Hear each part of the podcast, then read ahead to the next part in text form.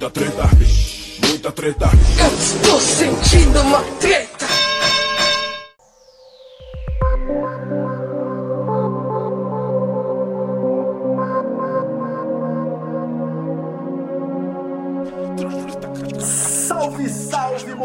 Moçada! Salve, salve rapaziada, meus queridos ouvintes do Treta, o seu podcast sobre as tretas da atualidade. Aqui quem tá falando é o Ivo Neumann, diretamente de Prado, na Bahia. Olha aí, Where in the World is Carmen Sandivo.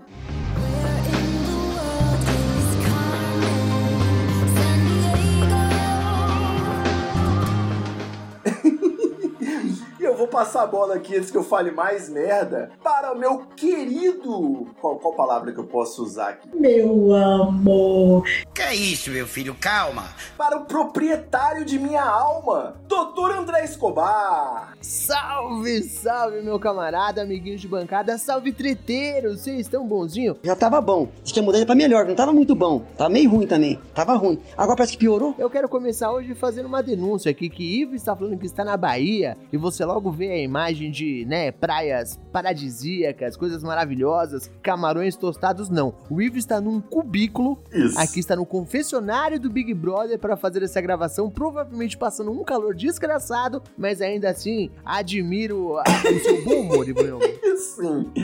Não, eu tô, eu tô num cubículo aqui, mas ele tem um ar-condicionado. Você pode ver aqui, aliás, aqui, você pode ver que tem um ar-condicionado. Só pra cagar a qualidade da gravação, né, filho de uma... Calma, vocês estão de cabeça quente. É, se eu ligar o ar-condicionado, meu amigo, o editor vai pedir demissão. Então é melhor não, fazer isso, não. que esse ar-condicionado não é sprint, é aqueles que faz bastante barulho, tá ligado, né? Ivo Neumann, a gente vai conversar sobre as peripécias de Ivo Neumann na Bahia. Queremos saber as novidades de sua vida. Eu sei que você tem coisas para contar, mas antes disso, temos que completar aqui a, a chamada. Todos os alunos têm que levantar a mão e dizer presente. Por isso, eu vou fazer a apresentação dela daqui diretamente de São Paulo, doutora Flávia Oliveira.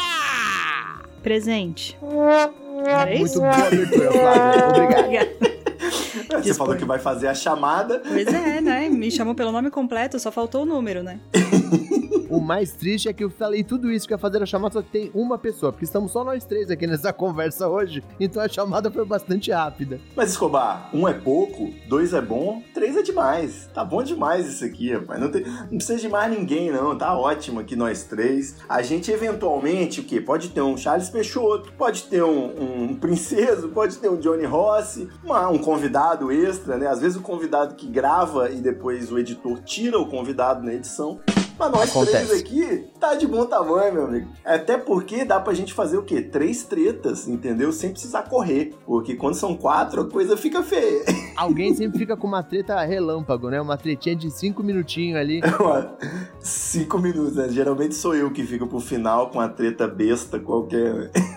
Mas, Ivo Neumann, antes de começarmos as nossas tretas do dia aqui, antes da gente começar a pauta propriamente desse programa, eu gostaria que você contasse para nossos ouvintes o que está acontecendo com a sua vida. Por que raios o senhor está na Bahia? Por que você não está em Vitória? Se você está voltando para Vitória, se você volta para Angola em algum momento, por favor, nos conte as novidades.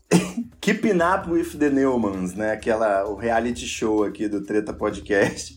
É, não, o que que acontece? Estava eu lá já fazendo hora extra no Brasil, né? Esperando a minha passagem para Angola, que tava demorando aí para sair. Mas sabe o que aconteceu, Escobar? Eu decidi vir passar uns dias aqui na Bahia, porque afinal de contas, aqui tem um, mar quentinho, aqui tem um sol quentinho, aqui tem o quentinho da família também. A gente veio pro aniversário de uma priminha da Mel aqui e foi óbvio, né? Eu não preciso falar. Assim como quando você tá no ponto de ônibus esperando o busão, aí você vai lá e acende um cigarro, imediatamente o ônibus chega. Foi só eu, eu botar as malas dentro do carro que eu recebi uma mensagem dizendo que o meu visto de trabalho saiu! Olha só, rapaz. Então, meu amigo, eu mal cheguei aqui na Bahia e já estão me mandando voltar pra Luanda. Então, daqui a pouco eu pego um, um carro, volto pra, pra Vila Velha pra depois entrar no avião e voltar pra Luanda. É isso, mano. Não tem, não tem o que fazer. Eu acho até bem razoável, né, Ivo Neumann? Se a gente for honesto aqui, para pra pensar que você está mais tempo de férias do que trabalhando, é, é, você tá aqui no Brasil mais tempo do que você ficou trabalhando em Angola, eu acho que até que é razoável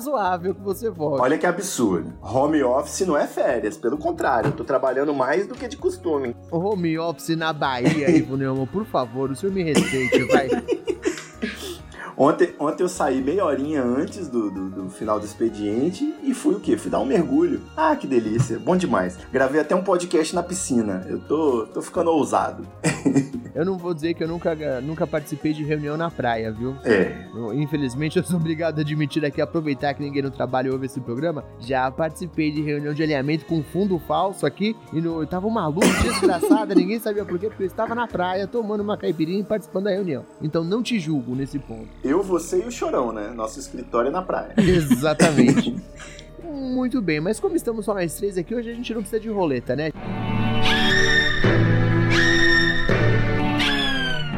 A gente pode ir na, na, na maciota. Não precisa de rotreta, né? Como o nosso querido ouvinte aí sugeriu. exatamente. Chamar de rotreta. Muito bem sugerido, inclusive. que ele, ele com certeza deve ter achado que foi uma boa ideia esse trocadilho que ele teve, né? Mal sabe ele que a gente com certeza já pensou nisso, mas achou péssima. Então.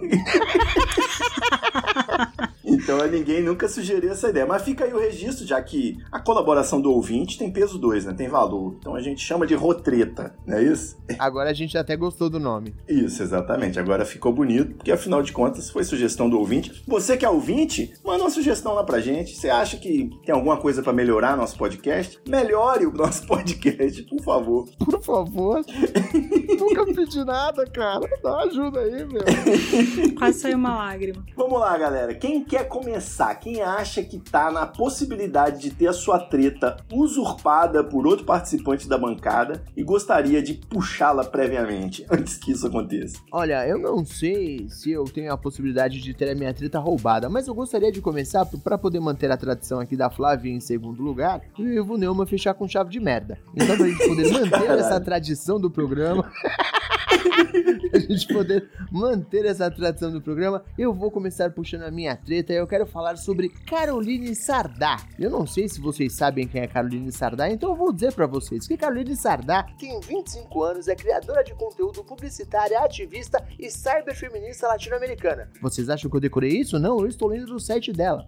Mas qual que é a grande pegada? Qual que é a treta da Caroline Sardá? Para quem não sabe, há uma ou duas semanas atrás, ela é uma feminista engajada nas redes sociais, ela postou um, fez um tweet perguntando para as pessoas o que, que vocês acham de um debate entre duas feministas e dois red pills. Vocês acham que isso seria legal? E obviamente a internet caiu matando, falou: "Meu, não. É. Isso é uma ideia muito escrota. Você vai dar palco para maluco, você vai entrar nesse debate, é fazer de conta que esses caras têm alguma coisa relevante para dizer. Não existe debate com essa galera. Você não tem que, né? Não é uma troca de ideias. Mas qual foi a surpresa? apesar de toda essa repercussão negativa, que ela foi fazer esse debate.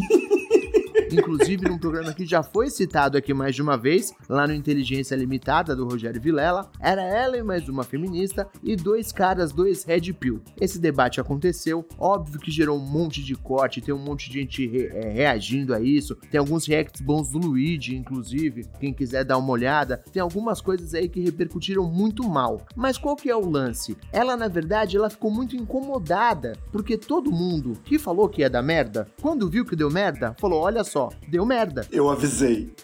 Exatamente, foi o grande eu avisei. E aí essa mina já tá há alguns dias no Twitter falando que ela está sendo boicotada pela esquerda, que a esquerda é pior do que a direita. É claro. Porque as pessoas pediram um boicote dela, que ninguém entende o que ela quis fazer. E a minha pergunta para vocês é: se você vai fazer uma merda, se a merda já tá planejada, você vai fazer, você vai antes da internet para perguntar: "E aí, galera, o que, que vocês acham de eu fazer essa merda aqui?" Você não tá esperando tomar uma porrada, bicho? Não, exatamente. Eu, inclusive, posso dizer que a gente, nós três podemos dizer, bater no peito e afirmar que a gente avisou também. Eu nem sabia quem essa era essa Carolina Sabá, né? Não sei qual é o nome dela. Eu não entendi o que ele falou. Mas vamos deixar essa recomendação aqui. Carol, ouve lá o Treta Podcast número 222, 222, batendo palma pra maluco dançar. A gente já gravou aqui sobre isso, mano. A gente já, já cansou de falar que por mais que a gente queira rebater as, as atrocidades que essa galera fala, a gente acaba dando palco pra maluco, a gente acaba reverberando a opinião dos caras, jogando o holofote pra cima. Então não adianta, vai dar merda, deu merda. Mas por favor, Flávio, eu acho que essa, essa bola é sua, né? Você tem mais local de fala pra humilhar Red Pilado.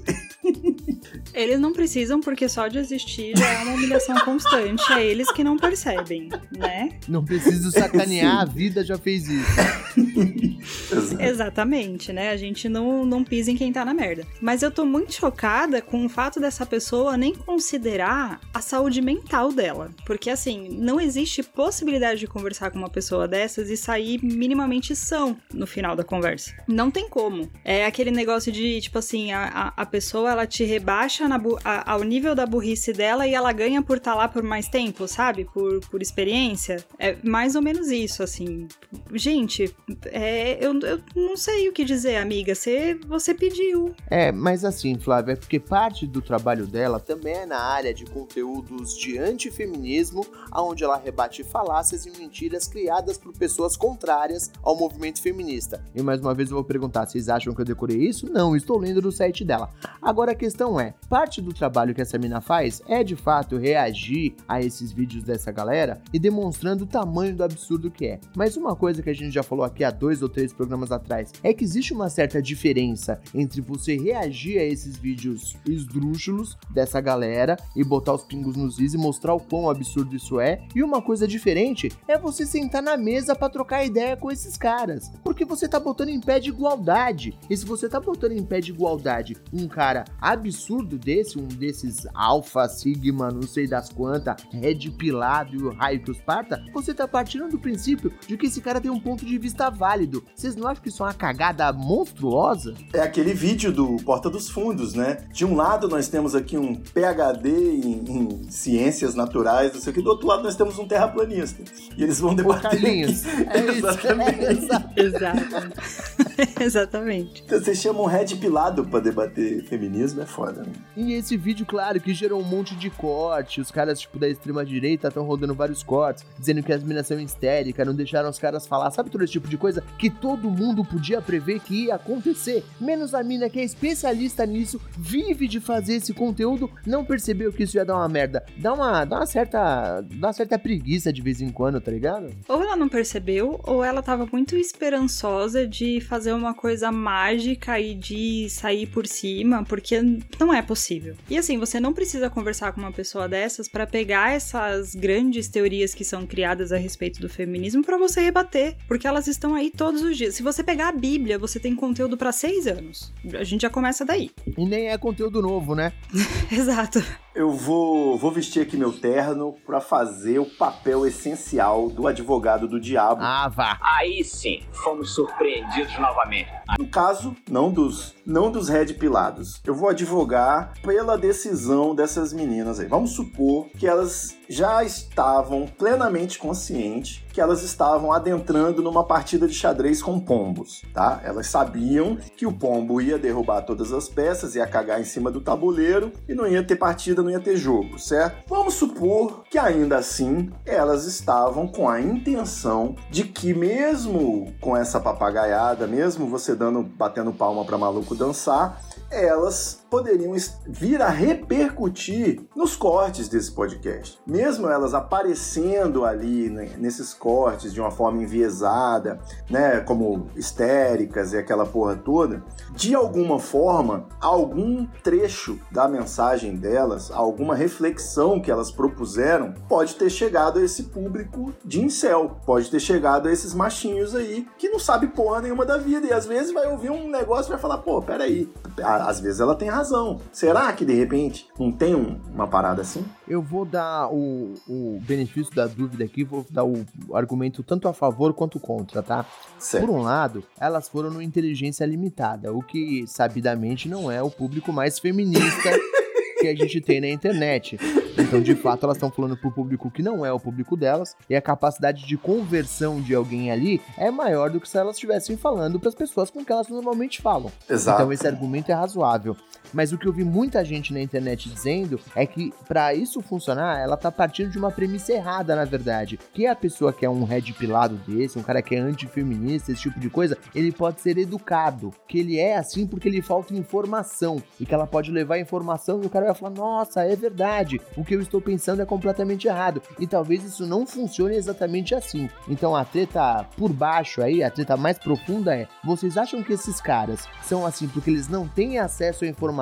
Ou são outras coisas que deixam essas pessoas dessa forma? Falta de abraço e de surra na infância. Exatamente. É isso. Exatamente. Inclusive, eu vou deixar a recomendação aqui. Tem saiu um vídeo do Normose muito bom essa semana, é entrando no detalhe de toda essa comunidade, como esse sistema funciona, como funciona basicamente a partir do medo. E isso é muito interessante de se levar em consideração. Um vídeo excelente, recomendo fortemente aqui. Pô, não assisti ainda, Escobar. Você faz um highlight aí pra gente. É basicamente. É assim, o que eu já li a respeito disso, né? É que a culpa. Vamos lá? Tchan, tchan, tchan, tchan.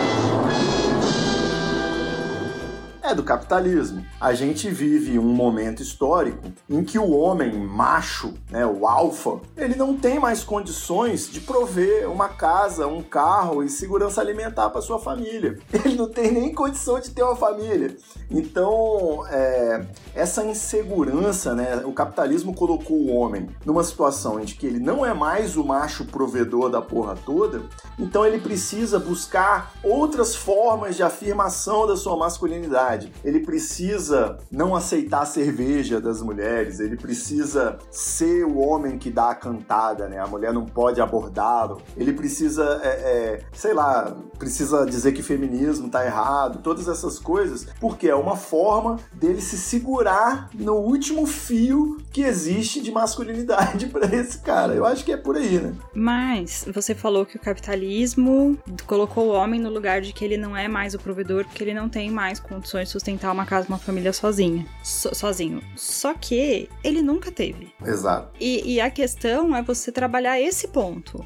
Ele não é o provedor, ele nunca precisou ser. Não deveria ser. E ele não tem que ser. Exato. E, e não tem que ser. Isso. Então acho que, que a, a problemática tá muito mais embaixo. Porque não é porque o capitalismo colocou, é porque é ele, o, um, o macho, esse, esse tipo de macho, quando ele pensa assim, ele, ele valida a superioridade que ele acha que ele tem. E ele não é. Então, independente se é uma questão de capitalismo, de não é, o que eles querem é um discurso que valide a ideia de que eles são seres superiores e que acima dele não, não existe ninguém. E com esse tipo de pessoa, não tem diálogo. Ah, elas foram inteligência limitada. Cara, eu tenho certeza que elas atingiram pouquíssimas pessoas que talvez, e muito talvez, algumas mulheres que escutam pode até ter tido aquela viradinha de chave, mas que é muito difícil também, porque é, pessoas que não concordam com, com esse mundo Red Pill não consomem esse tipo de, de conteúdo, não assiste Inteligência Limitada, não assiste Flow, não assiste nenhum desses, desses mesacasts aí. Então eu acho que ela foi numa esperança muito inocente e ingênua até da parte dela de achar que ela ia fazer alguma diferença e não fez. Só para complementar ou concluir esse raciocínio do Ivo aqui, eu concordo que em até certo ponto o capitalismo é uma das coisas que movimenta um pouco esse medo porque gera a necessidade de acúmulo de coisas. E isso faz com que o cara para que ele se sinta confortável com essa situação de provedor que ele criou para ele mesmo, como a Flávia falou, ele precisa conseguir cada vez mais coisas. E isso é absolutamente impossível essa expectativa é frustrada. Concordo com o argumento da Flávia, mas eu acho que na verdade a palavra principal aí é insegurança. Essa insegurança que move esses caras para tentar se apegar a alguma coisa que não existe. E tanto não existe que se você pega o vocabulário que esses caras usam entre eles, é um negócio meio infantilizado, meio baseado no colegial, sabe? Então tem o Shed, que é o cara bonitão, que é perfeito. A Stacy, que é a, men- como eles classificam a menina que é a menina popular da escola, não sei o que, o alfa, o beta, todas essas coisas demonstra o quão infantil é toda essa premissa, toda essa expectativa que eles têm do mundo e como eles tentam reagir a isso. É uma questão de segurança muito forte, cara. É, eu gosto dessa, dessa, apesar de ser infantil, eu gosto dessa nomenclatura, né, de usar nomes, tendo em vista que a gente tem, por exemplo, a Karen, que é aquela senhora conservadora, e que a gente pode chamar esses caras de Enzo, né? Já pode chamar esses caras de Enzo? Exato. Não só a Karen, como ultimamente, inclusive, tivemos a revolução. Agora tem a Space Karen, que é o Elon Musk, não é verdade? Space Karen! Meu Deus do céu. Ó, sobre esse negócio de Red Pill, eu, sinceramente, eu desisto, não tenho o que dizer. Eu gostaria de saber de vocês é se vocês já ouviram falar em Orange Pill. Olha, aí você me pegou, hein? Aham, que, que tem informação, rapaz. Orange Pill, vocês não sabem, nunca ouviram falar? Mas se eu tivesse que botar um dinheiro, eu diria que é Dorcas. Quase, quase, quase. Outro dia, rapaz, eu tava ali nesse famigerada rede social da Space Karen, que é o nosso querido Twitter, e eu vi alguém falando que era orange pilado. E aí chamou minha atenção, eu falei, não, pera aí, agora esses caras estão indo longe demais. O que seria um orange pilado? Seria um red pill desbotado? Ou que ainda não chegou nesse ponto. Não, meus amigos. Orange pilado é aquele red pill que tomou a pílula laranja e ele já tem a plena consciência de que o futuro é cripto.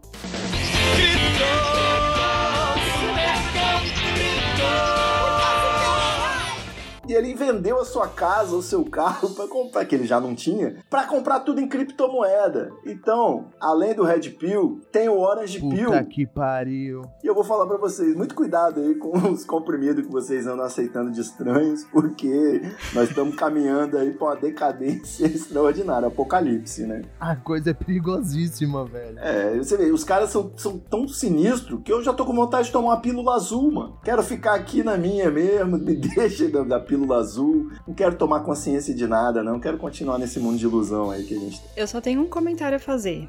Você que tem um relacionamento, se esforce pra fazer ele dar certo, pra fazer ele ser um relacionamento saudável e durar por muitos anos, porque ser solteiro neste mundo está muito difícil. É. Complexo, complexo. Particularmente complexo para mulheres, imagino. Piorou, mas tá complicado o bagulho. Agora tem até uma moda de das pessoas é, é, flertarem através de memes, né? Então eu tô torcendo pra não ficar solteiro realmente, porque se depender disso aí eu tô ferrado. Eu nem saberia fazer isso, cara.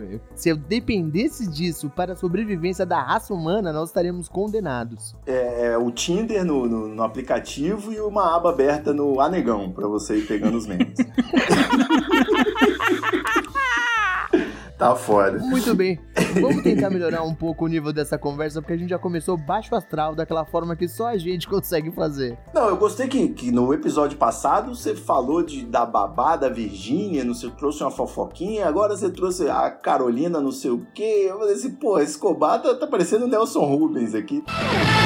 Ok, ok, a última do dia. Dando nomes pras Neumann, pessoas, pras tretas. eu tô guardando aqui porque pro próximo programa eu vou trazer Caetano Veloso estaciona no Leblon. Ah, Caetano. Tá estudando no, no Fuxico. Mas vocês estão esperando que eu vou levantar esse astral, é isso? Ah, da última vez você falou de massacre em escolas, Flávia. Então a expectativa aqui tá alta. Não vai ser tão diferente, assim. Se a expectativa é essa, sinto muito quebrar, mas já vou trazer aqui então minha treta, que vai continuar aqui no limbo, que é o seguinte: saiu entre ontem à noite e hoje é, a notícia de que a Preta Gil se separou. A Preta Gil, que já há alguns meses está passando por um tratamento é, de câncer. Puta. Ela ficou nas últimas semanas, ela teve uma septicemia e ela ficou internada, ela quase morreu, ela quase perdeu a vida por causa dessa infecção. Ela teve uma infecção que veio do, do catéter que ela o, o fazia químio e tal. E aí ela se pronunciou ontem, ou antes de ontem, não lembro, mas assim, enfim, muito recentemente ela se pronunciou contando o que tinha acontecido e logo em seguida começou a sair a, as notícias de que é, ela e o marido haviam se separado. Saíram alguns vídeos dele é, no aeroporto com a ex-estilista dela. Saiu também é, um boato de que ele havia ido até o hospital enquanto ela estava internada para questioná-la do porquê que ela colocou os bens dela para a madrasta dela administrar e não ele. Caralho. Né? Eles são casados com separação de bens. Tudo isso, é claro, é uma certa especulação, né? Ela não vai contar o que aconteceu, ele muito menos, mas foram as notícias que foram trazidas aí. Só que o grande ponto que eu quero trazer é, não é nem tanto isso, mas eu quero usar isso para ilustrar e aproveitar que eu tô na presença de dois homens para questionar isso. Porque hoje é, existem estudos que dizem que 70% dos homens acabam abandonando as mulheres quando elas estão passando por um tratamento de câncer. E isso é muito cruel, né? Assim, porque a mulher ela sempre toma aquele lugar de estar tá ali, de cuidar e de ficar. Inclusive, há um tempo atrás, até a, a esposa, a ex-esposa do. Jorge Aragão. Não, do Arlindo Cruz, obrigada. Arlindo Cruz. Caralho. Do Arlindo Cruz.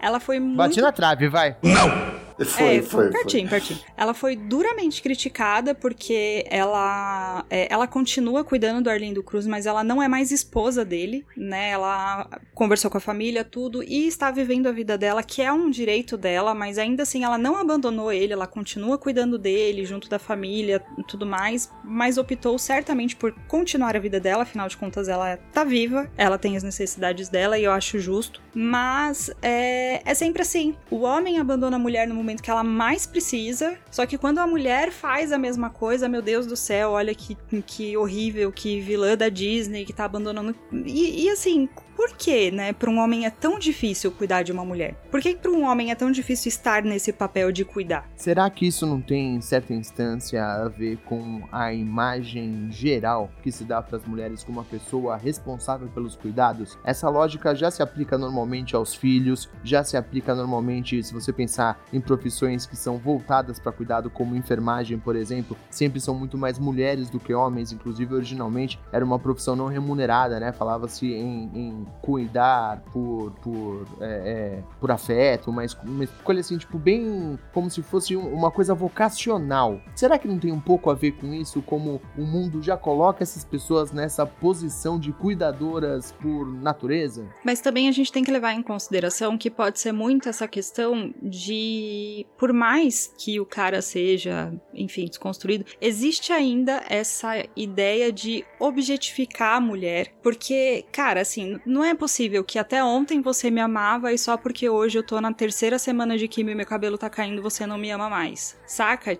Tipo, essa ideia de descarte, entende? Sei. Não é nem por uma questão de cuidado, mas por uma questão de você olhar pra pessoa e você achar digno. É, eu não lembro o nome da, do, do ator que fez isso, mas que ele separou, é, também saiu recentemente que ele separou da mulher que tava com um bebê de 4 anos, ele fez um texto falando que ele estava cansado, que ele não conseguia um tempo para ficar sozinho sozinho e que ele se separou porque tava muito difícil. Cara, como assim? Sabe? Como assim? Você tá deixando uma filha de, um, acho que dois, três anos e uma de quatro meses para sua mulher cuidar porque você quer ficar sozinho, porque você não tem um momento para ter um, pra ler um livro, sabe? É. Bom, isso na época repercutiu super mal, inclusive, né? Eu também não lembro que é o nome da pessoa e ainda bem. Demais. Mas repercutiu muito mal porque todo mundo percebeu o absurdo que era, né? É, eu quero crer que existe uma sala VIP com carpete em brasa no inferno, né? Para quem, quem abandona o seu parceiro ou a sua parceira num caso de uma doença dessa, né? Ainda mais uma doença como o câncer, que provoca aí todas essas abalos psicológicos e físicos e financeiros e tudo isso, né? Agora, é, me parece assim que por mais desconstruído, né? Aliás, primeiro, é, estatisticamente é muito maior a quantidade de homens que abandonam suas parceiras do que o contrário, né?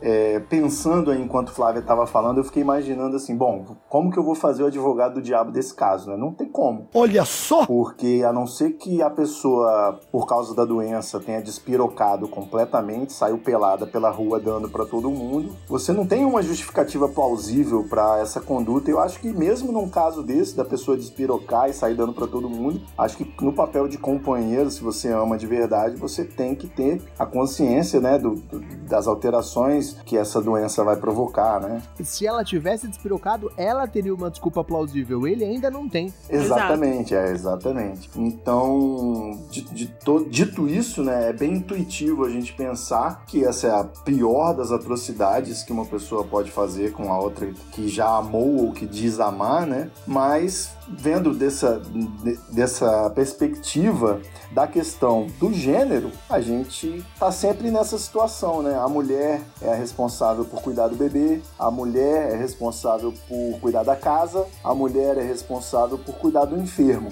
É sempre isso, né? É, eu, o que eu posso dizer aqui, é, eu nunca tive uma situação de, de doença num relacionamento, mas o que eu posso dizer, por exemplo, com relação à criança pequena, né? Aos, aos filhos. A, a, quando a gente tem um bebê, naturalmente o neném mama, mama no peito da mãe. Então, naturalmente, vai ter uma dependência maior da mãe ali do que do pai. Só que se a gente não ficar muito atento, não ficar muito em cima, vai virando goleada. Fácil. Começa que só a mãe, só a mãe que acorda de madrugada para dar de mamar, só a mãe que é responsável por botar a criança para dormir, porque ela vai dar uma mamada antes, só a mãe que é responsável pelo banho, porque ela que sabe limpar no lugar certo, a criança só quer o colo da mãe, porque ela já está associada aquilo ali ao, ao, cheiro do leite e tudo mais. Então, o homem vai se acomodando naquela situação ali, né? Ou, ou que eu mencionei aqui, o cuidado da casa também, né? O homem, de um modo geral, ele tende a ser mais relapso, enquanto a mulher tende a preferir um ambiente mais limpo e organizado. Então, o homem vai falando assim: ah, é você que faz questão que essa porra esteja limpa, limpa você aí, sacou? E isso vai, se, vo se você não tem uma postura ativa para quebrar esse círculo vicioso, né? A situação vai sempre, vai, vai sempre no cu da mulher, vai sempre, vai sempre se fudendo é a mulher mesmo, né? Então, acho que nessa situação da enfermidade é, tem essa relação da objetificação, porque a pessoa perde é, não só a libido, mas ela perde as características físicas dela, obviamente, né? Isso é uma parada bem óbvia, e acaba que o homem venha se sentindo direito de terminar uma relação, cara. Né? Tipo assim, se sentir, sei lá, cara, não, sei nem o que eu tô falando mais. É tão absurdo que puta que me pariu. É, mas essa ideia de que você consiga justificar, de que seja minimamente justificável ou aceitável esse argumento de que a pessoa muda ou de que a pessoa perdeu disposição ou qualquer uma dessas coisas é meio escroto, né, cara? Tipo, porque, é, assim, é meio escroto não, é escroto pra caralho. É. Mas é, tipo, faz, faz, faz parte dos votos, inclusive, né? A, a Flávia falou que eles se separaram. E é literalmente, né? Tipo, na riqueza, na pobreza, na saúde, na doença. Tipo, é, tá ligado? Tipo, você fez um juramento, meu irmão. Você, você prometeu que se acontecesse alguma coisa parecida com essa, você ainda tá lá. Como é que você consegue justificar um vacilo desse? É meio que injustificável, né, bicho? Quando você coloca esse tipo de coisa acima da necessidade do seu parceiro, que aqui a gente tá falando num caso de doença, a gente não tá falando simplesmente de um relacionamento que esfriou. A gente tá falando de uma pessoa que está doente, que tá com câncer e que não sabe se na semana que vem vai estar tá viva, porque quem vive com câncer é, é isso, entende? Você não sabe, você não sabe o quanto o seu tratamento vai vai funcionar ou não, até onde você vai conseguir se tratar ou não, se vai se tratar, quanto tempo mais você vai ter de vida antes de ter uma remissão, antes de ficar doente de novo, porque lidar com câncer é isso. A gente tá falando nesse caso, e quando você pega esse caso de falar assim, ah, a libido acabou, a pessoa mudou, o cabelo caiu. Cara, é sério mesmo que você tá colocando as suas necessidades sexuais acima disso? Isso ainda é, é, um, é o clássico da objetificação. De tipo assim, meu, se ela não pode dar para mim, eu vou procurar alguém que dê, sabe? E, e, é absurdo isso. E quanto que o Ivo falou de respeito, em respeito ao cuidado do, dos filhos, ao cuidado da casa, cara, é muito isso. É o cara se tocar e se posicionar e fazer, porque assim, a gente não faz porque a gente quer, normalmente. A gente faz porque se a gente não fizer, ninguém vai fazer. Exato. O, o bebezinho, ele tem um, um, um, tempo de aleitamento no peito que é aquele ali. Depois daquele ali, parceiro, você pode acordar de madrugada para dar uma mamadeira pro seu filho. Exatamente. E deixar a sua mulher dormindo um pouco, tá ligado? É, o cuidado da casa, ah, e é ela que gosta da casa arrumada. Porra, é sério que você gosta de viver numa casa suja, numa casa bagunçada, sabe? Vendo roupa jogada para tudo quanto é lado, copo sujo no meio da sala. É sério que você gosta de viver? Não gosta, né? Porque você vai, daqui a pouco vai começar a reclamar que tá sujo. Então por que, que você não vai lá e faz? A mulher, ela se. É, a, a, a sociedade, a mulher se coloca nesse lugar de, de cuidado, de limpeza, disso, porque se ela não fizer, ninguém vai fazer. E eu tô falando isso por experiência própria. Porque hoje eu cuido da minha mãe. E eu sei que se eu não faço, ninguém vai fazer. Então eu faço. Porque eu não tenho escolha, sabe? A, a, a, todo mundo coloca a gente nesse lugar porque ninguém quer ajudar, porque ninguém se manca, ninguém fala, meu, vou fazer alguma coisa aqui, entendeu? Então é, é do outro se colocar nessa, nesse atentamento de falar, não, eu vou fazer. Minha filha tá tomando uma madeira? Amor, dorme aí, essa madrugada eu cuido da criança, sabe?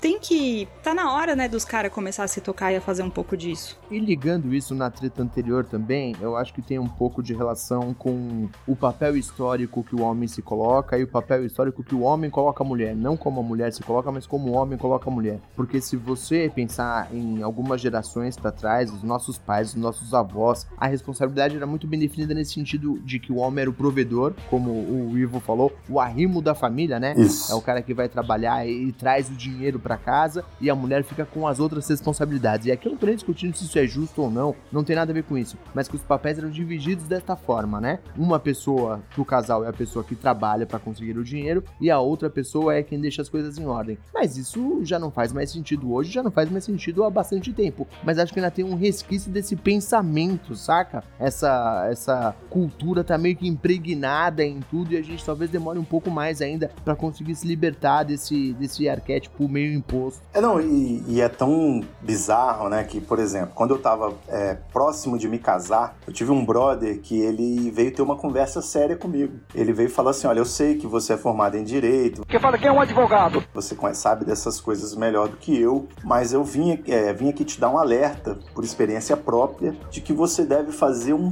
pacto pré-nupcial ou casar em separação de bens. Porque o casamento hoje em dia não dura nada, então logo menos vocês vão estar se separando. Então no começo é meu bem para cá, meu bem para lá, depois é meus bens para cá, meus bens para lá. Então você já deixa isso tudo ali por escrito e não vai ter dor de cabeça no futuro. Sendo que a figura da comunhão parcial de bens, ela existe por um motivo, né? Como muita coisa na nossa sociedade, é, muitos dispositivos jurídicos, né? Se tem placa, tem história, né? Ele, ela tá ali justamente porque existe um desequilíbrio financeiro numa relação entre um homem e uma mulher e ela vem justamente tentar diminuir a problemática desse desequilíbrio, né? Fazer com que se o cara é o arrimo da família, se o cara ganha mais por ser homem, se o cara tem a possibilidade de trabalhar enquanto a mulher tem que cuidar da casa, cuidar dos filhos e dos enfermos, é justamente ela tem que ter a parte dela nesse quinhão, né? Por isso que eu, inclusive, eu já fiz um aconselhamento jurídico uma vez para uma amiga que ela não se considerava merecedora dos bens que o cara adquiriu na, na constância do casamento. E aí eu tive que lembrá-la, falar assim, minha querida, enquanto o cara tava lá trabalhando para poder comprar essa porra dessa casa aí, onde que você tava? O que que você tava fazendo? Você tava cuidando dele. Você tava cuidando para que ele tivesse comidinha na mesa, roupa lavada, né? Aquela coisa toda. Então, e eu queria só é, pontuar também que tem uma camada extra nessa história, que é, que é também é muito cruel, que é o fato da gente estar tá aqui discutindo esse assunto, que é um assunto privado. É verdade. Então, a pessoa que já tá passando por uma situação de merda na saúde, ainda tá tendo a sua vida íntima exposta aí no, na página da Choquei, tá ligado? Então a gente. É tipo assim, tá todo mundo falando assim: olha a miséria em que essa pessoa chegou. Ela foi abandonada pelo marido enquanto estava doente e tal. Então, assim, é, é, é, é, não tem. É só pra, coisa pra gente lamentar mesmo aqui nessa conversa. Verdade, zoado, né, cara? Inclusive, antes de entrar na gravação, assim, literalmente, eu terminei de ler, o Escobar me mandou o link é, ela soltou uma nota oficial no Twitter falando: gente, por favor, me privem deste tipo de notícia, deste tipo de comentário, porque assim, ela saiu há quatro dias do hospital, ela quase morreu, ela ainda vai voltar a fazer tratamento do câncer e assim, ela não quer ver. Porque assim, é muita especulação, né? Ah, terminou porque queria o dinheiro dela, terminou porque tava com a ex-estilista, com um vídeo dos dois no aeroporto, sabe? Então imagina para ela entrar na internet e ter que se deparar com esse tipo de coisa. Então ela soltou uma nota falando, gente, por favor, assim, é, não comentou sobre o que foi, né? Só disse, por favor, só, só me privem disso. A minha família até agora tem tentado me blindar de algumas coisas. Eu vou pedir para vocês também me blindarem desse tipo de coisa,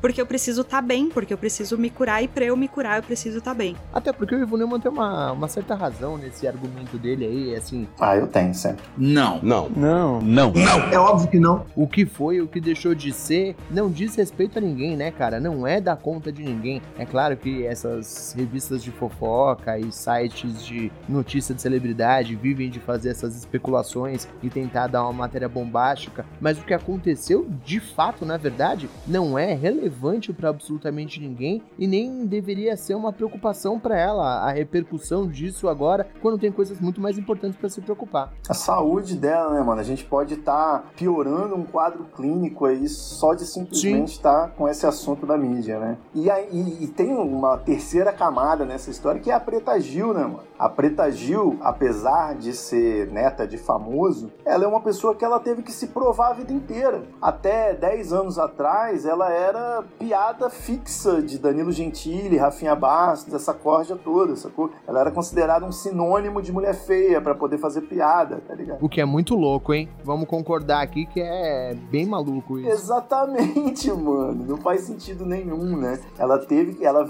veio, venceu e tá tendo que vencer todo dia. Basicamente isso. Pode crer. Fica aqui o, o, o nosso beijo, o nosso abraço pra Preta Gil. Desejo melhoras. É Preta Gil, ouvinte do Treta Podcast, fica aqui. Com certeza, nosso... tá ouvindo o podcast agora. e pouca coisa acontecendo na vida dela, ela com certeza tá ouvindo o Treta. Estimamos melhoras, inclusive. Preta, queremos você aqui quando você vencer para contar seu testemunho. Exatamente. Ivo Neumann, tenta salvar a gente. Vai, vamos jogar o clima lá em cima. Puta merda, cara. Bom, então eu vou começar mandando, é, fazendo um. Qual é a boa? Como é que é que a gente chama? Vou, Salve. Vou começar, não. Ivo Neumann, Ivo Neumann, ó, vem cá. Já tem uns dois, três programas que o senhor tá roubando aqui. Cada um vem e traz uma treta. No último você já falou uma treta inteira pra falar, não, não quero falar disso. Agora você já começou com vou começar com. O senhor, por favor, se coloque no seu lugar aqui, hein? Não é porque não é uma treta. O programa é seu, mas você não manda tudo. Eu preciso dar um jeito de incluir nesse episódio o áudio que mudou minha vida. O áudio que mudou sua vida. É uma dica, antes da treta, eu vou dar uma dica pros ouvintes, que é o seguinte: arroba tunatudo. Já ouviram? Desconheço. Arroba tunatudo é um perfil no Instagram, no Twitter, que faz edições de áudio com autotune e eles é, são autores dessa pérola que eu vou pedir todo carinho pro editor soltar aqui pra gente, que é essa, vocês já devem ter ouvido, que é Diz pra eu ficar muda, faz cara de bermuda, tira essa bermuda. Isso eu ouvi. Irmão, vocês não têm noção. Eles têm um destaques lá no Stories chamado Loops, em que eles tunam e transformam uma música inteira em um verso sendo repetido. Então eu tô há duas semanas cantando aquela música da Vanessa da, da Mata. É só isso, é só isso, é só isso, é só isso. Não tem mais jeito, é só isso. Solta o som aí, DJ, e você que tá ouvindo isso, arroba tuna tudo. É só isso, é só isso, é só isso, é só isso. Não tenho o que dizer, é só isso. E o que eu sinto, é só isso. E é isso que eu tinha para dizer só antes da minha treta. Maravilhoso, com o meu tipo de humor que é bem besta, né, cara? cara, é maravilhoso. Tem o Zeca Pagodinho. Se eu quiser fumar, eu fumo. Se eu quiser fumar, eu fumo.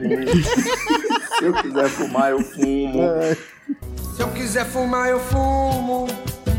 Se eu quiser fumar, eu fumo. Se eu quiser fumar, eu fumo. Se eu quiser fumar, eu fumo. É maravilhoso. Desculpe aí você que teve que me ouvir cantando. Eu tenho certeza que o editor vai me ajudar nessa hora. Fica tranquilo, Ivo Neumann. Quando eu entrar sua voz cantando no programa, sabe o que eu vou fazer? eu vou tunar tudo. Muito obrigado, é o editor de milhões desse programa. Bom, o que, que, que, acontece? Essa treta que eu trouxe, aparentemente ela é uma treta sem muito sex appeal, mas ela é uma treta que me diz respeito diretamente, diz respeito ao treta.com.br. Então eu acho que eu gostaria de ouvir a opinião de vocês. O que, que acontece? A gente está vivendo aí uma farra dos sites e aplicativos de apostas esportivas no Brasil há alguns anos, né? Desde que foi liberado esse tipo de aposta esportiva, que geralmente é feita em meio eletrônico, né? Nesse site, você entra lá, já tem as odds, você pode apostar, meu irmão. Meu irmão apostou na eleição do Lula e ele botou milzinho lá no Bolsonaro também, que aí qualquer coisa ele não ia perder tanto, entendeu? Olha aí, visionário. Você pode apostar no, no vencedor do Big Brother, você pode apostar em quantos escanteios vão ter no segundo tempo, você pode. Irmão, virou uma loucura. É proibido cassino no Brasil, mas o cassino online tá rolando aí. É proibido você fazer jogos de azar e certas apostas, mas as apostas esportivas estão comendo solta. Então, a gente chegou numa situação em que 100% dos times do Campeonato Paulista são patrocinados por algum site de aposta. A gente tem é, é, tanto site de aposta que os caras, já, a gente já fica pensando que isso aí já é lavagem de dinheiro, né? Como que isso é possível? Mas o que acontece é que é um modelo de negócios infalível. Você sempre vai fazer com que as apostas. É, é, eu não sei, não vou saber explicar isso aí, essa matemática, mas ninguém bota essa grana para perder. Então você sempre vai fazer com que o resultado, né, a remuneração de uma aposta, seja suficiente para mesmo que aquele resultado aconteça, você não fique no prejuízo, você é empresário que está bancando aquilo ali, né? Ou seja, a banca sempre vence. Esse é o ditado em relação a cassinos e apostas. E o que que acontece? A gente chegou numa situação tão ridícula que eu agora, 10 minutos antes de começar o programa, eu acabei de me deparar com um tweet da novo, do novo site de apostas chamado Bet Jamaica. O louco. Que é o site de apostas do Beto Jamaica. Não. Eu não tô não. zoando. Vai lá. Não. Isso não é possível. É impossível, é impossível. Vai lá no meu Twitter agora, arroba Ivo Neumann, que eu acabei de dar RT. E era, pro, e era um tweet promovido. Eu dei like, dei RT e dei gostosas risadas. Bet Jamaica é o site de apostas do Beto Jamaica. Meu amigo. Amigo não, amigo caralho. Está rolando. É a festa dos sites de apostas esportivas. Eu, particularmente, sou um cara que eu já tenho vícios demais. Então eu nem comecei a brincar com isso aí. Eu tenho, conheço assim um, mais de 10 pessoas, 10 amigos meus que jogam em tudo, apostam em todas as rodadas do Campeonato Brasileiro, dos estaduais aí. Faz sempre uma fezinha, é um troquinho que você bota lá, igual a Mega Sena, é um troquinho que você bota lá e pode ganhar uma grana. Tem gente apostando no resultado, como eu falei, resultado de Big Brother. E agora o governo vai editar uma medida provisória para regulamentar essas apostas, que vai ter aí uma outorga de 30 milhões e alíquota de 15%, né? Ou seja, vai finalmente taxar esses sites de apostas esportivas. E tem gente rasgando o cu, achando que isso é um absurdo. Como é que pode o Estado interferir na vida do indivíduo assim, nesse nível? Gente, não, Ivonemo, deixa eu só fazer uma pequena correção aqui. É pior ainda que a Associação de Clubes do Futebol Paulista emitiu uma nota dizendo que era um absurdo o Ministério da Fazenda promover essa taxação sem ter consultado a Associação de Clubes. Veja só, que é tipo os caras que são o alvo principal de funcionamento desses sites estão falando que deveriam ter sido consultados para saber se deveria taxar ou não esse tipo de atividade. Olha que bem louco que é isso. Mas que filho da puta, olha aí, veja você. É, só para concluir o meu rap aqui, eu quero ouvir a opinião de vocês. Tem três problemas que eu enxergo nisso aí. Três problemas. O primeiro problema é a pessoa que fica viciada em jogo, a pessoa que acredita que aquilo ali pode ser uma fonte de renda, a pessoa que gasta o dinheiro da comida das crianças fazendo aposta, né? Ou seja,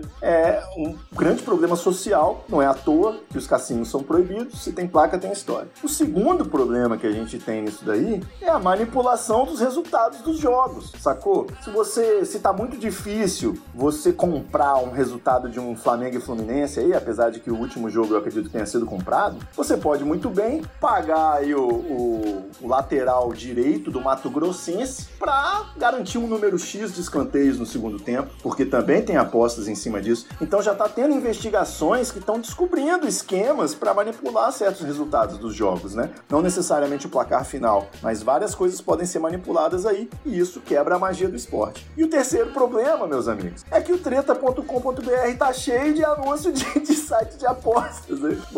Rapaz, eu boto um anúncio lá, a gente faz publi, guest post direto de site de apostas. Então, apesar de eu me achar merecedor de um troquinho nessa farra, eu já tô começando a repensar, será que eu tô compactuando com esses absurdos, né? Será que a gente tá usufruindo aí de um dinheiro sujo? Passo a bola para ouvir a opinião de você. Cara, primeiro que assim, é, não só a proliferação desses sites é um negócio cabuloso, como a quantidade de grana investida em divulgação é muito grande também. Quando a gente tava, eu e Flavinha, lá no podcast antigo, naquele que não pode ser nomeado, que não é um podcast grande, a gente fazia também post patrocinado de empresa de aposta, porque esses caras botam grana em todo mundo. Para eles é muito negócio, vira um dinheiro monstruoso. Hoje, inclusive, Ivo Neumann, para falar sobre o que você estava falando, saiu informações sobre a operação penalidade máxima. O juiz da pênalti! Eu adoro o nome das operações, acho uma coisa maravilhosa. Essa é boa. E para você que não sabe o que é a operação penalidade máxima, foi aconteceu no Ministério Público de Goiás. Eles estão investigando seis jogos da Série A do Campeonato Brasileiro de 2022, do ano passado, sob suspeita de manipulação. E eu não tô falando tipo de joguinho é safado lá da Série C, tipo Série A, tá ligado? Tipo Goiás e Juventude, Cuiabá e Palmeiras, Botafogo e Santos, e umas coisas assim, tipo o jogador X ter forçado para levar um cartão amarelo ou ter forçado para levar o terceiro cartão amarelo e ficar afastado. Coisas assim que são é, que mudam não só o resultado do jogo, mas essas apostas secundárias que nem o Ivo tava falando, a quantidade de escanteio que vai ter, a quantidade de cartão amarelo, esse tipo de coisa. Muda o esporte propriamente porque os caras começam a jogar em função do resultado das apostas. Isso é um negócio muito louco. Então é muito louco e tanta grana tem envolvida nisso que eu não sei se vocês já repararam, mas todo ex-jogador hoje faz um comercial de algum desses Sim. sites de aposta. É muita grana, é muita E O grana. que mais me impressiona é muita grana. E o que mais me impressiona nisso é que todos os ex-jogadores têm exatamente os mesmos dentes. Isso é uma coisa que me perturba um pouco, tá? E isso é uma parada que me perturba um pouco. Todos eles com aqueles mentex na boca é um negócio meio sinistro. Eu acho que essa é a verdadeira lavagem de dinheiro. Você não menospreze os 40 mil que o cara tem em lente, hein? Exatamente. Caralho, é caro desse tanto, meu Deus do céu. É, teve um Red Pillzinho aí que saiu falando que ele não fica com mina gorda porque, porra, ele tem 40 mil em lente no dente. Você acha que ele vai ficar? Então é desse nível aí. Meu Deus do céu. É, eu, eu- eu preciso comentar só que a gente sabe que o dinheiro é muita coisa mesmo, que é dinheiro a rodo, quando respinga dinheiro até na gente, né? É porque tá rolando milhões, É bilhões. porque a coisa é grande. Exatamente. Mas enfim, vocês acham que eu devo parar então? É isso? A hipocrisia reina no mundo? Olha, Eu acho que sim.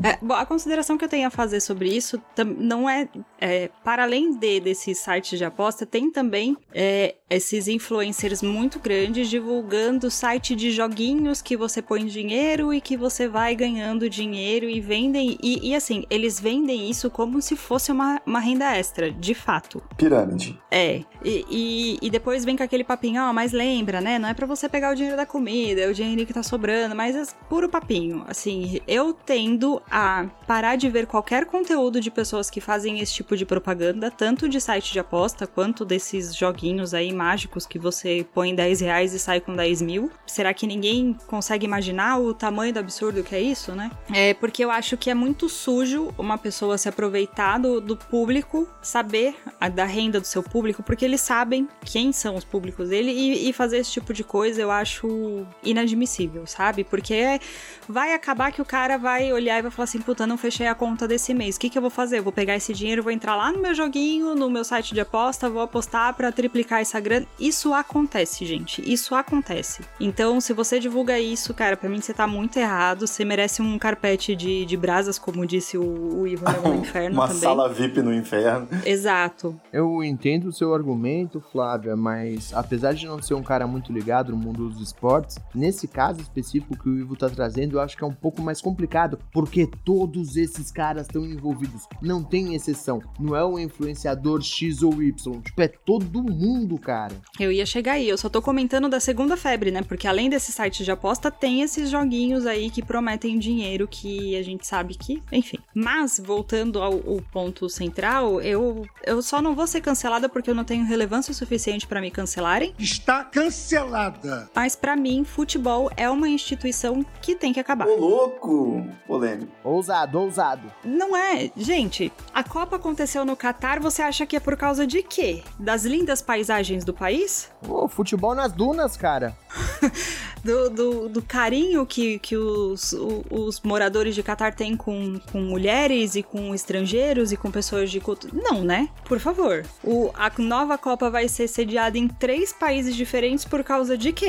Então, cara, já é uma instituição que já deixou de ser um esporte. Isso virou pura lavagem de dinheiro. É, é muito dinheiro rolando, é muita sujeira rolando e, e tem que acabar. O futebol tem que acabar. Caralho. Bom, já que estamos cheios de recomendações aqui hoje, eu quero aproveitar essa deixa para recomendar um podcast, O Sequestro da Amarelinha, do Jamil Chad e do Boa. Zé Roberto de Toledo. Muito bom. Que conta toda a história da FIFA e do envolvimento da FIFA com os cartolas brasileiros, de como esse negócio é uma grande de uma picaretagem, reforçando aqui o que a Flavinha estava falando sobre os motivos que levam a Copa do Mundo a acontecer em lugares inusitados. Certamente tem muita grana envolvida também. Agora, voltando a treta especificamente que o Ivo estava falando, é um negócio muito complicado, assim, eu não sou um cara ligado no mundo dos esportes, especialmente futebol, tá? Mas eu vou almoçar no, no, no, restaurante lá no trabalho e tem uma televisão que fica ligada naqueles programas esportivos da hora do almoço, sabe? Claro. Meu, a quantidade de propaganda que tem desses negócios, tipo, é assustador. Todos esses caras estão envolvidos. Você vê, tipo, o cara que jogou na seleção, agora na Copa, o cara tá fazendo propaganda desse negócio também, com os dentes de Mentex lá que ele pagou com o cachê desse negócio, provavelmente. Todos esses caras estão envolvidos. O negócio é muito grande. Se a gente fosse partir do princípio, como a Flávia tava falando, do influenciador X ou Y, que eu paro de consumir conteúdo, você teria que abandonar o esporte.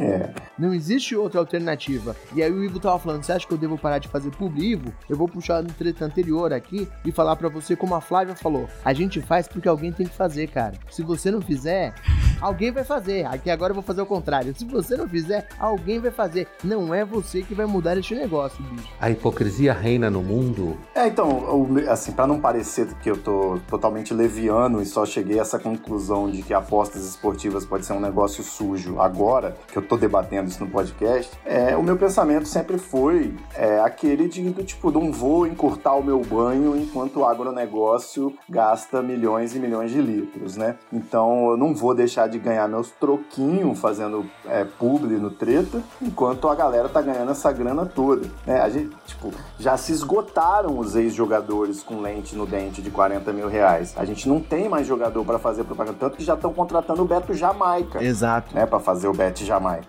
Então. Mas vê pelo lado positivo, Ivo, a gente pode ser os próximos. Exatamente, eu tô, tô esperando para ver se eu, se eu começo, se eu chego lá, né? Eu já cogitei até fazer um site especializado sobre isso, cara, só que simplesmente eu odeio o esporte, eu odeio esse assunto, eu odeio futebol. Eu já cheguei agora, eu odeio até o Flamengo, porque quando o Flamengo vem, eu sou flamenguista, mas quando o Flamengo vence, o pessoal solta fogos lá no condomínio e acorda minha filha. Então, eu já odeio todo mundo, agora eu odeio até o Flamengo. Eu acho que eu vou ter que, vou ter que recusar os trocados que entram aí de apostas esportivas. Vamos ver, fica de olho lá no treta.com.br, me vigia. Não me deixa fazer público mais. É isso. E vem cobrar na rede social. É, vem, joga na minha cara depois. É. Mas assim, o treta é o canudo nesse oceano de plásticos, assim, né? É irrisório o tamanho do, do treta e da publicidade que o treta faz perto desses grandes. Cara, o Neymar, ele faz propaganda para um site de, de aposta de pôquer. Exato. O que é mais surreal ainda, nem joga pôquer. Você acha que ele ganha o quê? 100 reais por mês para fazer isso? Tirando 5 mil limpo, né, Flávio? no PJ, né? Agora, tem, tem algumas coisas que precisam ser discutidas aqui. Primeiro, a, a responsabilidade ética, né? De participar ou não disso. Eu entendo que seja um lance. Agora, vocês não acham que esse tipo de site nem deveria existir, cara? Vocês não acham que isso deturpa o esporte por si só? Essa é a questão. Pra dar um exemplo, tá? Existe uma possibilidade grande de que o boxe deixe de ser o esporte olímpico por causa dos escândalos envolvendo o sistema de aposta nos Estados Unidos. Então, assim, existe uma possibilidade real de que essa prática esteja influenciando o esporte propriamente e não é para melhor, não traz nenhuma vantagem para o esporte, para os esportistas ou para quem torce. É um negócio que prejudica a experiência do torcedor, inclusive. É, manipulação de resultado no box é um troço tão velho, né, que é o plot de rock aí, né? Pelo menos um dos rock aí, eu acho que tem essa um dos 17. Um desses 17 aí tem esse lance do cara que é ter que perder a luta para poder ganhar uma grana, para salvar o filho, alguma parada dessa aí. Então, é, não tem jeito, cara, não tem jeito não. Eu ia falar alguma coisa, mas eu esqueci. E eu não tô fumando hoje, olha que loucura. Claro que não. é. Não importa, a vinheta vai entrar do mesmo jeito. Mas pra manter a tradição, né? É isso, meus amigos. Como é que vai ser a capa desse episódio? Vai ser o Beto Jamaica com uma pílula vermelha na mão? Uma pílula laranja na Uma mão. pílula Laranja. laranja. O Beto Jamaica feminista. Agora eu quero ver. Desenha isso aí, R2D2. O Beto Jamaica feminista com uma Pô, pílula. tá foda, tá foda, tá foda. Tô conseguindo nem renovar minha assinatura do Mediane pra continuar fazendo as capas, mas eu vou dar um jeito, eu vou dar um jeito. Tudo pela arte. Não, não brinca, não brinca com isso, porque nós precisamos dos trabalhos de R2D2 aqui nesse programa. E ó, já vou deixar no ar aqui, assim que eu chegar em Luanda, vou começar a organizar um treta, um episódio especial do Treta Podcast sobre inteligência artificial, hein? Vocês vão ter que me engolir. Ah, pronto. Vocês vão ter que me engolir, porque tem muita coisa acontecendo nesse submundo aí. Tem coisa nova vindo pela. É, Rapaz, a gente precisa falar sobre esse assunto. Em breve. Olha, Ivo Neumann, eu não vou te, te proibir de falar sobre isso. e eu vou dizer por que que não vou te proibir de falar sobre isso. Só pra aproveitar aqui agora a- o ataque de oportunidade de falar que saiu na semana passada, na última sexta-feira, o episódio 81 do Poucas Trancas, chamado Chat GPT, Mediane e Inteligências Artificiais. Então, se você quiser ouvir opiniões abalizadas ou não sobre esse assunto, nós temos também um programa falando sobre esse tema. É, eu tô. O mundo tá em polvo rosa, meu amigo. Hoje, o grupo de, de- Eu tenho um grupo de colega da faculdade, né? Todo mundo advogado. E os caras descobriram que o chat GPT advoga melhor que eles, né? Então, os caras tá todo mundo abaladíssimo aí com esse negócio. O cara falou que, do nada, assim, foi testar, pediu pro chat GPT fazer uma petição inicial aí pra ele abrir um processo. E o chat GPT listou aí uma- umas 10 decisões jurídicas que nem os caras estavam sabendo, sacou? Então, o chat GPT, advogados associados, vem aí, vem forte, tá? Fiquem ligados. É, nesse caso, nesse caso, eu não sei se isso fala mais sobre a inteligência artificial ou sobre o nível de profissional que seu amigo é. Fica aí no ar essa Que questão. isso, que isso, não. Grandes advogados. Para com isso, não. Tá, tá me comprometendo aí. é isso, meus queridos ouvintes. Pô, temos um episódio, viu? Dá pra fazer em três tranquilamente. Dá, dá pra fazer. Agora a gente tem que voltar a gravar de final de semana pro Johnny Ross poder participar também. Exato. E voltar a fazer virado no Jiraya pro Charles Peixoto poder participar também. É, Charles Peixoto vem aí, voltou das férias e a gente também tá devendo aí o especial capitalismo versus comunismo, né? Temos que humilhar Charles Peixoto aí qualquer hora dessa. Beleza, então, vamos passar arroba. Aqui, arroba Ivo Neumann, e você pode seguir também a arroba do podcast, arroba treta, tanto no Twitter quanto no Instagram, enquanto ainda houver Twitter e Instagram. Como sempre, aqui, arroba Belin Escobar, B-E-L-L-I-N Escobar. Na dúvida, menino que é lindo, inteligente, humilde. Vem com nós. Beijo enorme, até semana que vem. E arroba Stefano Fly, Stefano com S mudo. E eu tô tentando falar mais alto que a chuva aqui. Desculpa, editor. O editor só se fode, eu vou falar, viu? Bom, mas tá chovendo aí na casa do editor também, não vem não que eu tô ouvindo. Ô, Ivo Neumann, você tem ar-condicionado aí, não me enche o saco, cara. Mas tá desligado, mano, tá desligado. Não importa, tem ar-condicionado. é isso aí, meus queridos ouvintes. Você volta a ouvir essas vozes aveludadas maravilhosas aqui na próxima semana, com muito mais tretas no seu ouvidinho. Se quiser dar uma moral pra gente, entra lá no treta.com.br barra assine. Vou discutir aqui com Escobar e Flávio em breve pra gente poder trazer umas recompensas pros nossos assinantes. E por enquanto tá só nosso grupinho, grupo secreto no WhatsApp, mas que também faz um serviço aí fenomenal. E a gente se vê em breve. Um beijo e é nóis!